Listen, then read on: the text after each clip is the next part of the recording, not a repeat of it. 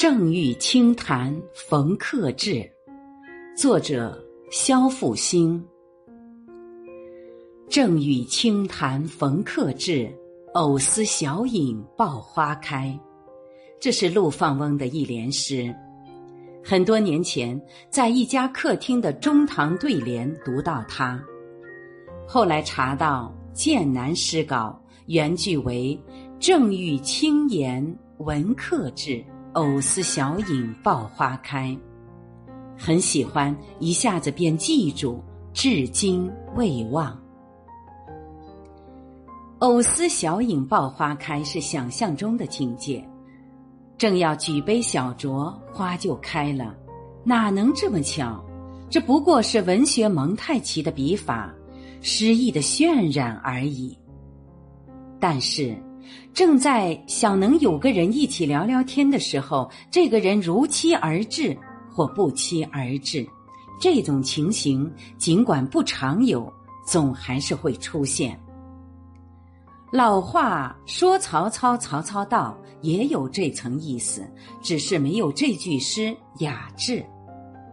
而且说曹操可能只是一时说起，并没有想和曹操交谈的意思。正欲清谈逢客至，这样的情景是生活中温馨的时刻，是人生难得的际遇。读高一那年，学校图书馆的高辉老师突然来到我家。上小学以来，没有一位老师到我家来家访，高老师是第一位。学生去图书馆借书，填写书单，由高老师找好，从窗口借给学生。高老师允许我进入图书馆去挑书，是破天荒的事情。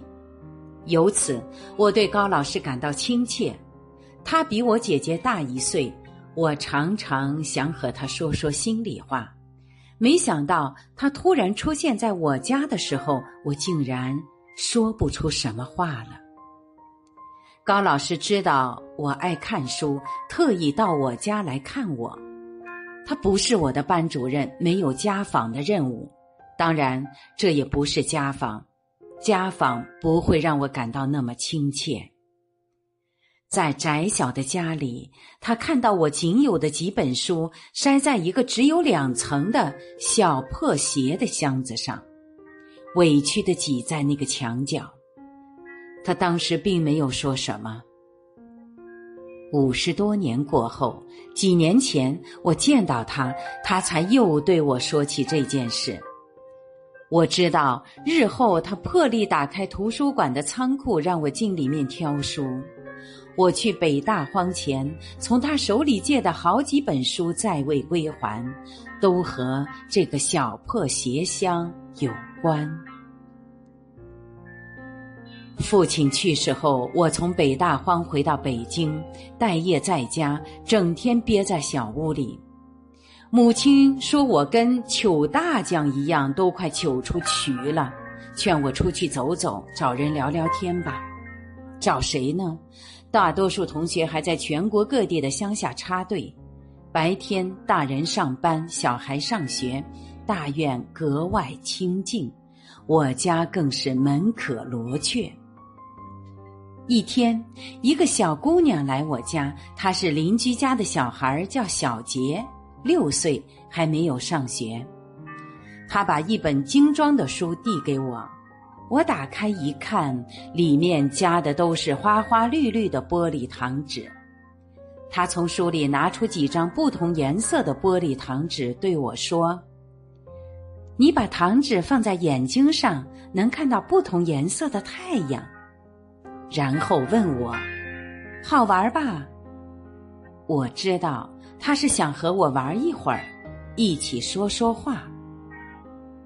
我问他：你怎么有这么多糖纸呀？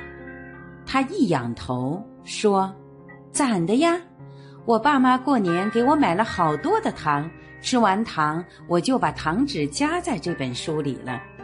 说着他让我看他的这些宝贝，书里面好多书页之间夹着1张或2张玻璃糖纸，每张糖纸的颜色和图案都不一样，花团锦簇，非常好看。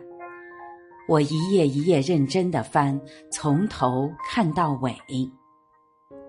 好多天他都跑到我家和我一起翻这本书，还不住地指着糖纸问我，这种糖你吃过吗？我逗他，摇头说没吃过。他就说，等下次我妈再给我买，我拿一些给你尝尝。几年后，我搬家离开大院前，小杰跑到我家，要把这本加满糖纸的书送给我。我连忙推辞，他却很坚决，我爸妈总给我买糖，我的玻璃糖纸多的是。再说，我看出来了，你喜欢这本书里的诗。说完，他俏皮地冲我一笑。这是一本诗集，书名叫《祖国颂》。父亲是某日清早到前门楼子后面的小花园里打太极拳，一个跟头倒下，突然走的。那时我在北大荒，弟弟在青海，姐姐在内蒙古，家里只有母亲一个人，孤苦伶仃，束手无策。正在想找个人商量一下怎么办理父亲的后事，焦急万分。就这么巧，老朱恰逢其时地出现在我的家里。老朱是我的中学同学，我们一起到北大荒同一个生产队。他休假探亲回了北京，假期结束，已买好第二天回北大荒的火车票，临行到我家来，本是想问问我家里要不要给我带东西，没想到面对的是我母亲泪花汪汪的老也。老朱安慰我母亲之后，立刻到火车站退了票，回来帮助我母亲料理我父亲的后事，一直到我从北大荒赶回北京。是的，这一次不是我在家里正与清谈而恰逢克制，是我的母亲，是比清谈更需要有人到来的鼎力相助。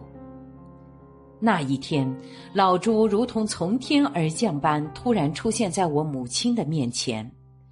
现在回想起来，简直比书中或电影里的巧合还要不可思议。但是，就是这样，一触即发之际，才更能显示克制时情感的含义。雪中送炭，才让人感到克制时价值的分量。心有灵犀，才是放翁这句诗正与清谈冯克制的灵魂所在。我是主播零点，欢迎关注，谢谢您的收听。